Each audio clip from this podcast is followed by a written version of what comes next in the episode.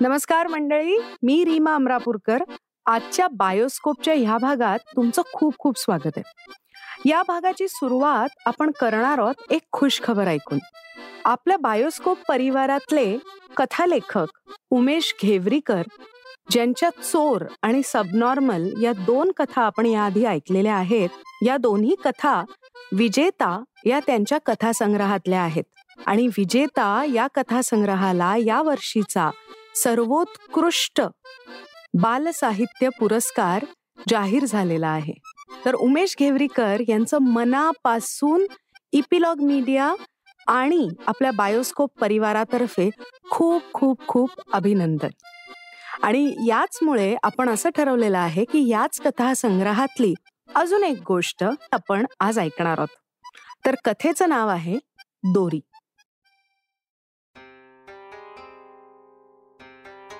दुष्काळानं समद्या गावा शिवारावर सुतक पडल्यावानी झालं लांब वर नजर टाकली तरी बी हिरवं पान नजरेला पडायची मारामार. माणसांचे डोळे आणि जित्राबांची पोट खोल खोल गेल्याली विहिरीच्या तळागत.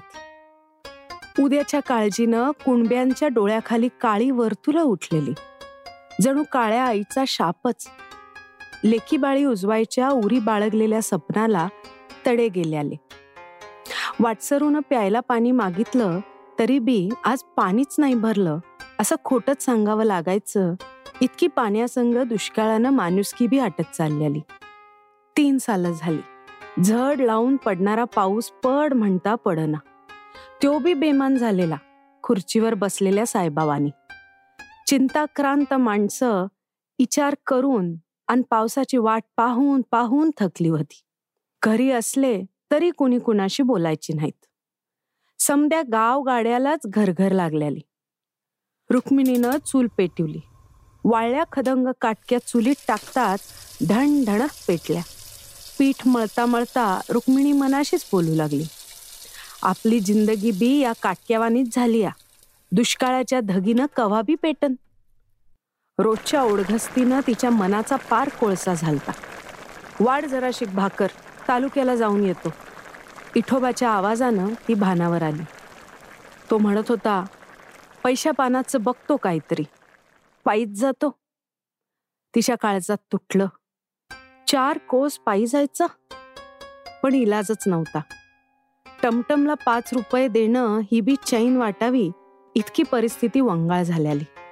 कपाशीच्या भरवशावर जिनिंग मिलच्या एजंटकडून पंचवीस हजार घेतलेले व्याजावर. कापूस तर झालाच नाही खर्च मात्र मातीत गेला. आता एजंट पैशाला दम काढीना हमरी तुमरीवर आल्याला. त्याच्या कुठं नादी लागायचं? राब राब राबणारे शेतकरी कंगाल आणि पायाला माती सुदीक न लागू देणारे हे एजंट मात्र शेतकऱ्यांच्या जीवावर मालामाल आणि मुजोर झाल्याला. इठोबा चटणी भाकरी खाताना खाली मान घालून विचार करत होता. रुक्मिणीनं सहज अंगणात पाहिलं. अंगणात तिची लेक दोरी द्रौपदी दोरीवरल्या उड्या मारीत होती. एकटीच मन लावून. तिच्या फाटक्या कपड्याकडं धेन जाताच रुक्मिणी हिम्मत करून इठोबाला म्हणाली आओ तालुक्याला जाताय तर त्या लेकराला साळचा फ्राक तरी आणा. फाटकाच घालून जातय लेकरू साळत. तिचं बोलणं ऐकताच इठोबानं हातातला भाकरीचा तुकडा तसाच ताटात फेकला आणि घटा पाणी पिऊन तो तरा तरा निघाला. रुक्मिणी धपापून त्याच्यामागे धावत म्हणाली आओ तेवढे भाकर तरी खाऊन जा त्यानं मागं वळून सुदीक पाहिलं नाही. रुक्मिणीच्या मनाची कालवा कालव झाली. उगच म्हटलं आपण असं. वाटून तिला अपराधी वाटू लागलं. दुष्काळ असा माणसाच्या मनावर वार करू पाहत होता. या विचारातच तिनं दोरीला हाक मारली. दोरे अग ए पोरे शाळेत जायचा टाइम झाला असेल ना? का रातंदीस दोरीच खेळणार आहेस आईचा आवाज ऐकून दोरी घरात पळाली. तिनं पिशवीत पाठीपुस्तक घेतलं. आठवणीनं खेळायची दोरी टाकली आणि तांब्याभर पाणी पिऊन ती शाळेकडे पळाली. दप्तरातली ती दोरी तिची जीवाभावाची मैत्र होती. शाळांच्या दोरी उड्यांच्या खेळात आपण पहिला नंबर मिळवायचा आणि मोठा खेळाडू व्हायचं हे तिचं सपान होतं. दोरी शाळेत पोहोचली तेव्हा प्रार्थना संपून परिपाठ सुरू झालता. गुरुजींनी मुकुंदला आजच्या ठळक बातम्या वाचायला सांगितल्या. तो खड्या आवाजात वाचू लागला. देशात कृषी मालाचे विक्रमी उत्पादन कृषी मंत्र्यांची माहिती. टाकळी देवाची इथे आणखी एका कर्जबाजारी शेतकऱ्याची आत्महत्या. तो पुढे वाचणार इतक्यात गुरुजींनी त्याच्या हातातून पेपर काढून घेतला आणि ते सांगू लागले. मुलांनो काल आपण कोणत्या स्पर्धा घेतल्या? दोरी उड्या! सगळे एका सुरात वरडले. होय त्यात कोण कोण जिंकल्या? सगुणा आणि दोरी! पोरं एका सुरात म्हणाली. तसे गुरुजी म्हणाले अरे दोरी काय? चांगलं द्रौपदी नाव आहे तिचं. असो. तर मुलांनो आज आपण सगुणा आणि द्रौपदी यांच्यात अंतिम सामना घेणार आहोत. चला मैदानावर. तशी पोरं उड्या मारत टाळ्या पिटत मैदानाकडे पळाली. गोलाकार बसली. आणि मध्यभागी दोरी आणि सगुणा दोघी खेळू लागले दोघी मन लावून खेळत होत्या. कोण जिंकणार काही अंदाजच लागत नव्हता. पोरं टाळ्या पिटून दोघींच्या नावानं वरडत होती. सगुणीकडं भारी रंगीत मुठीची दोरी तर दोरीकडं मात्र साधी काथ्याची दोरी. भान हरपून दोघी खेळत होते दोरीला आज जणू तिचं सपान हाका मारत होतं. ती हातावर वत दाबून डोळे मिटून उड्या मारत होती. इतक्या वेगात की तिची दोरी दिसत सुदीक नव्हती आणि अचानक सगुणा दमून थबकली. तसा संभ्या पोरांनी एकच कल्ला केला. दोरी दोरी. त्या आवाजानं भानावर येत दोरीनं डोळे उघडले. आपण जिंकलो हे लक्षात येताच तिनं हातातली दोरी छातीशी घट्ट धरली. तिचं एक सपान आज पूर्ण झालतं. तिच्या घामानं डबडबलेल्या चेहऱ्यावर समाधानाचं हसू फुललं गुरुजींनी दोघींचं कौतुक केलं. दोघींना गुलाबाचं फूल आणि गोष्टीचं एक पुस्तक बक्षीस म्हणून दिलं आणि ते बोलू लागले. पुढच्या आठवड्यात आपल्या शाळेची वार्षिक तपासणी आहे. तेव्हा आपण साहेबांना अभ्यास सांस्कृतिक कार्यक्रम चित्रकला याबरोबरच दोरी उड्यांचे प्रात्यक्षिक सुद्धा दाखवणार आहोत. तेव्हा कुणीही गैरहजर राहू नका. आता रांगेत सगळ्यांनी वर्गात जा. सारी मुलं वर्गात जाऊ लागली. गुरुजींनी सगुणान दोरीला थांबवलं आणि ते म्हणाले द्रौपदी साहेबांना आपण तुमच्या या दोरी उड्यांचे प्रात्यक्षिक दाखवणार आहोत. तू या सगुणासारखी दोरी आणावीस. साहेबांसमोर बरं दिसायला हवं ना? दोरीनं खालमानेनं वय गुरुजी म्हटलं. तसं गुरुजी तिला पैसे देऊ लागले. नको गुरुजी आम्ही आणू. म्हणत दोरी वर्गाकडे जाऊ लागली. जाताना तिनं सगुणाला विचारलं कुठं मिळती ग सगुणे असली दोरी? आणि केवढ्याला? सगुणा म्हणाली अगं तालुक्याच्या मोठ्या दुकानात सत्तर रुपयाला. शंभराला तर भारी मिळते. बघ पितळी मुठीची. माया बापूनी हीच आणली बघ. दोरी गप्पच होती. तशी सगुणाच म्हणाली काय ग दोरे? मास्तर देत होते तर घ्यायचे ना पैसे? दोरी म्हणाली माई माय म्हणती की तिका गरिबी असं ना कुणाचं काय फुकटचं घ्यायचं नसतं. दोघी वर्गात जाऊन बसल्या. आज दोरीचं ध्यान अभ्यासाकडे नव्हतंच. तिला बक्षीस मिळालेलं ते गुलाबाचं फूल आजी दादा मायाला दाखवायचं होतं. आज त्या फुलामुळं तिच्या मनाची जणू बाग झाली होती. शाळा सुटली तशी दोरी पळतच घराकडे निघाली. अंगणात जाताच तिला तिचा दादा आणि काही माणसं वट्यावर बसलेली दिसली. त्यांच्याकडं पाहत दोरी तिथंच थबकली. तिला ते बक्षीस दादाला दाखवायचं होतं. पण दादानं तिला घरात जायला सांगितलं. दोरी हिरमुसली.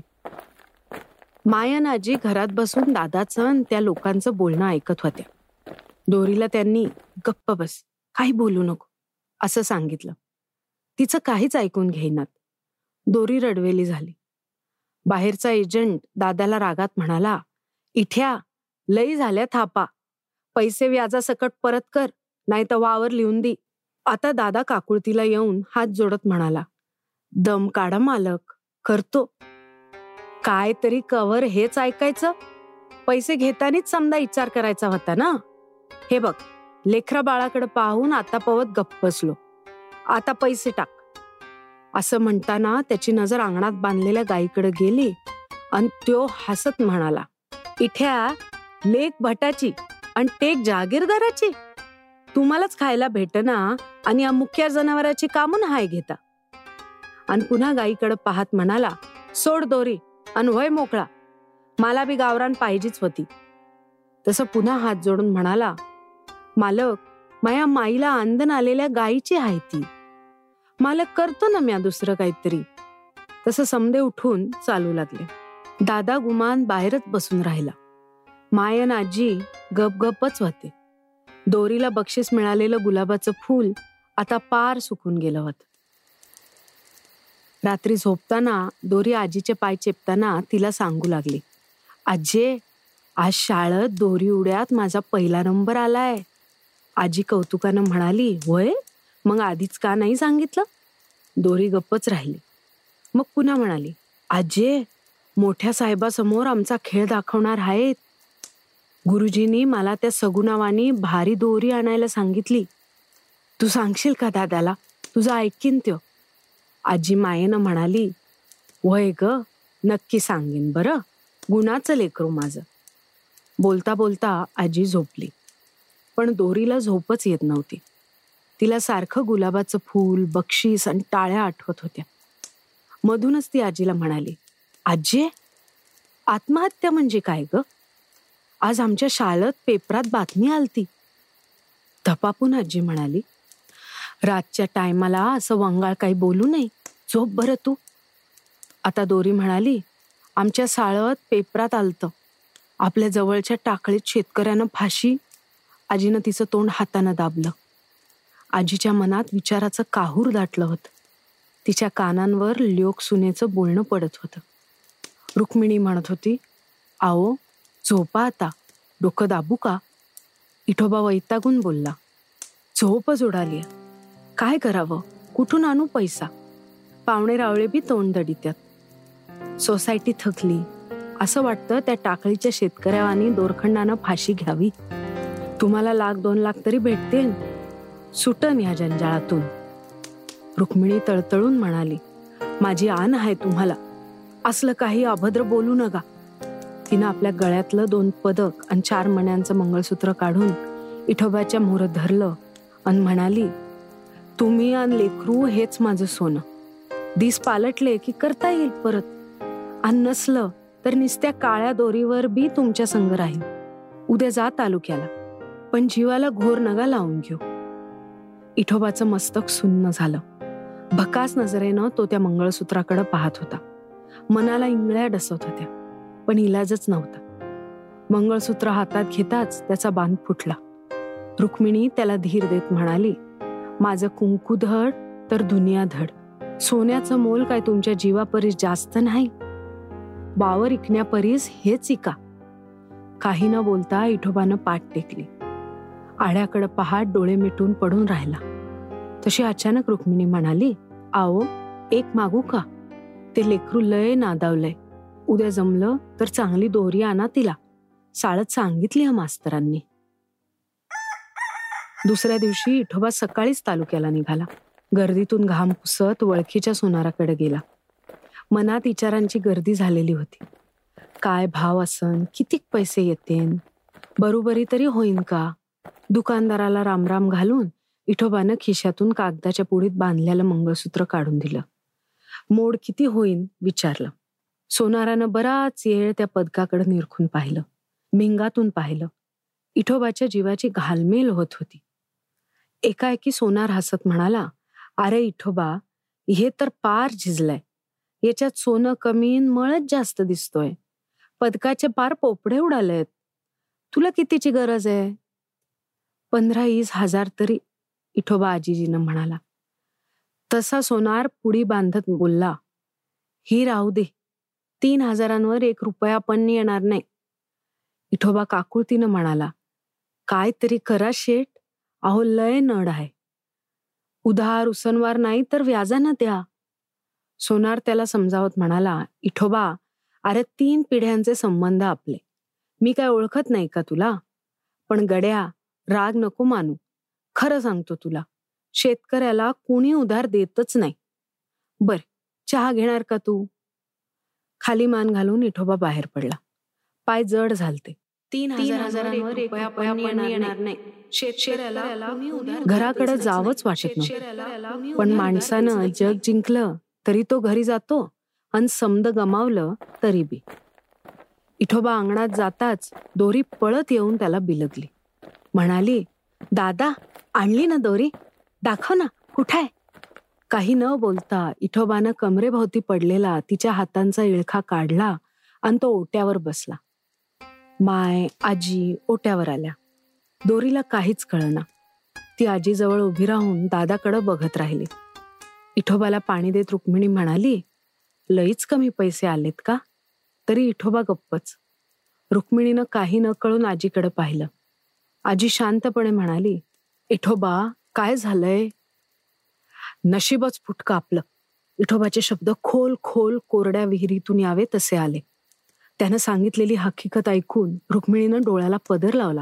म्हणाली माझंच नाणं खोटं? या घरासाठी काय सुदीक नाही करू शकले मी आजवर. आजी काही न बोलता दोरीच्या डोक्यावरून हात फिरवत राहिली. दोरी सगळं समजून अंधारात दूर वर पाहत होती. तशी आजी उठली. तिनं कडब्याची एक पेंडी सोडून गाई पुढं धरली. तिच्या पाठीवरून मायेनं हात फिरवत दादाला म्हणाली खाय बाई माया अंगणातला तुवा शेवटचा शेर. इठोबा उद्या सोड हिची दोरींनी बाजाराला. कधीच न रडणाऱ्या आजीच्या डोळ्यातून घळाघळा पाणी वाहू लागलं. दोरी आणि तिची माय कावऱ्या बावऱ्या झाल्या. माय आजीला दंडाला धरून घरात नेऊ लागली. दोघी भी रडत होते. आणि एकेकी शांत बसलेला दादा दोन्ही हातांनी तोंड झोडू लागला. आभाळाकडे हात करून म्हणाला अरे काय पाप केली आम्ही? कष्ट करून खातो ते बी देखव ना तुला. का आमच्या नशिबाची दोरीच तोडायला निघालास? रुक्मिणीनं दादाचे दोन्ही हात धरले. दोरी तर पार हादरून गेली. आजीबी सावरून दादाला समजावू लागली. तसं दादा तिला म्हणाला वाटतं दोर खंडानं फाशी घ्यावी आणि सुटावं एकदाच या तापातून. जीव नकोसा झालाय आता. राज्याला चूल पेटलीच नाही. कुणीच कोणाशी काहीच बोलत नव्हतं. दादा गपगार रुक्मिणी आणि आजीच्या डोळ्याला धारा लागलेल्या. दोरी आजीजवळ पडून होती. अंगणात गाय हंबरली की आजी डोळ्याला पदर लावायची. त्या दिशीचा सूर्य दोरीच्या डोळ्यात मावळला. दोरीला झोपच लागत नव्हती. तिला सारखं दादाचं तोंड झोडून घेणं आणि दोरखंडानं फाशी घ्यावी हे रडत बोलणं आठवत होतं. तिच्या डोक्यात हे ऐकल्यापासून निस्ते विचार फिरत होते. तिला सारखं कशाचं तरी भेव वाटत होतं पण कशाचं ते मात्र उमजत नव्हतं. रात्री उशिरा कवा तरी आजीचा डोळा लागला. तशी दोरी उठली काय तरी मनाशी ठरवून. तिनं पाय न वाजवता पाहिलं. माय अन दादा झोपले होते. दोरी अंधारात आवाज न करता घरातलं दोरखंड दावे ताकाची दोरी शेळी बांधायची दोरी वासराची दोरी. गोळा करू लागली आणि एकदम तिनं तिच्या दप्तरातली उड्याची दोरी बी काढली. पाय न वाजवता ती अंगणात आली. समद्या दोऱ्या तिनं एका ठिकाणी टाकल्या. तिची जीवाभावाची मैतर असलेली दोरी तिने एकदा डोळे भरून पाहिली. छातीशी धरली. तिच्या डोळ्यातून दोन थेंब त्या काथ्याच्या दोरीवर पडले. एकाएकी तिने ती दोरी खालच्या ढिगाऱ्यात टाकली. ती टाकताना तिचा जीव तिळ तिळ तुटला. तिनं मन घट्ट केलं. घरातून आणलेलं रॉकेल त्या ढिगावर टाकलं. काडी पेटवली. अंधारात त्या काडीच्या उजेडात तिचा रडून रडून सुजलेला चेहरा चमकू लागला. डोळे घट्ट मिटून घेत तिनं जळती काडी त्या ढिगावर टाकली. दोऱ्यांनी पेट घेतला. थोड्या वेळात त्यांची राग झाली. दोरीच्या सपनावानी. दोरी धुराकडे बघत उभी होती. आता तिला रडूबी येत नव्हतं. तेवढ्यात तिच्या खांद्यावर कुणीतरी हात ठेवला. दोरीनं दचकून मागे पाहिलं तर तिचा दादा तिच्या मागं उभा होता. त्याच्या डोळ्यात बी पाणी होतं. दादा म्हणत दोरी त्याला बिलगली. दोघंबी गळ्यात पडून रडत होते आणि आकाशातला चंद्र आणखी एका कुणब्याच्या लेकराचं स्वप्न जळताना बघत होता. तर एवढीच होती आजची गोष्ट. आणि लवकरच आम्ही पुढची गोष्ट घेऊन येऊ आणि त्याची माहिती तुम्हाला मिळण्यासाठी इपिलॉग मीडिया वेबसाईटवर किंवा तुमच्या आवडत्या पॉडकास्ट ॲपवर जसं की Jio Saavn Apple Google podcast Castbox याच्यावर तुम्ही आम्हाला सबस्क्राईब करायला विसरू नका. आणि तुमच्या मित्रमंडळींबरोबरही हा अनुभव नक्की शेअर करा आणि त्यांनाही सबस्क्राईब करायला लावा. म्हणजे तुम्हाला एकत्र ह्या अनुभवांची मजा लुटता येईल. तसंच सोशल मीडियावर ॲट इपिलॉग मीडियामध्ये कमेंट्स किंवा डी एम नक्की करा. आणि जर तुम्ही ॲपल डिव्हायसेस वापरत असाल तर ॲपल पॉडकास्टवर आम्हाला रेट करायला विसरू नका. म्हणजे इतरांनाही कळेल की कशी मजा येते या गोष्टी ऐकताना. धन्यवाद.